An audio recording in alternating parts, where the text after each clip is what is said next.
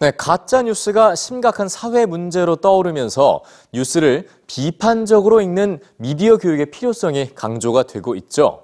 그런데 이런 교육이 그동안의 주입식 교육을 되돌아보게 한다는 생각은 해 보셨는지요? 오늘의 뉴스입니다. 만약 SNS에서 누군가가 이민자와 범죄율과 관련한 뉴스나 발언을 보내온다면 어떻게 할 수 있을까요? 영국의 한 인터넷 사이트에서는 직접 팩트 체크를 할 수 있습니다.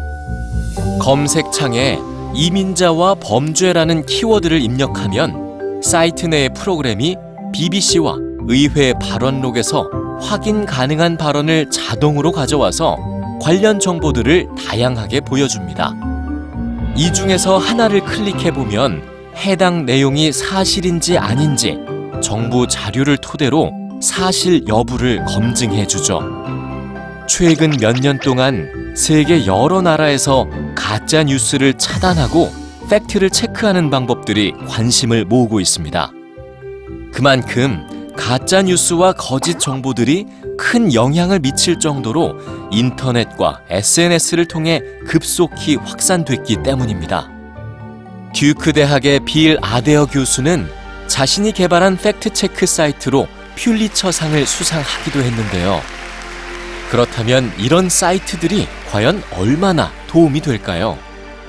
미국 뉴욕 브루클린에 있는 뉴스 리터러시 센터에서는 스스로 판단할 수 있는 능력을 기르는데 큰 도움이 된다고 말합니다. 뉴스 리터러시 센터에서는 학생들이 비판적인 사고력을 기르는 교육을 진행하는데요. 학생뿐만 아니라 교사 대상 교육을 진행하는 게 특징입니다.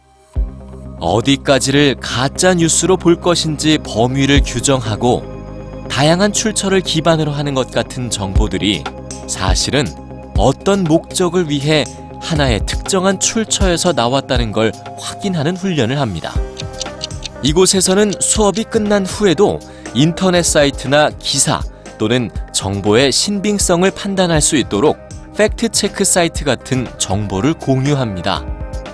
학생들에게 무조건적으로 정보를 믿지 않고 항상 비판적으로 읽으면서 그 속에 담긴 의도를 찾고 사실을 확인하도록 가르치는 거죠.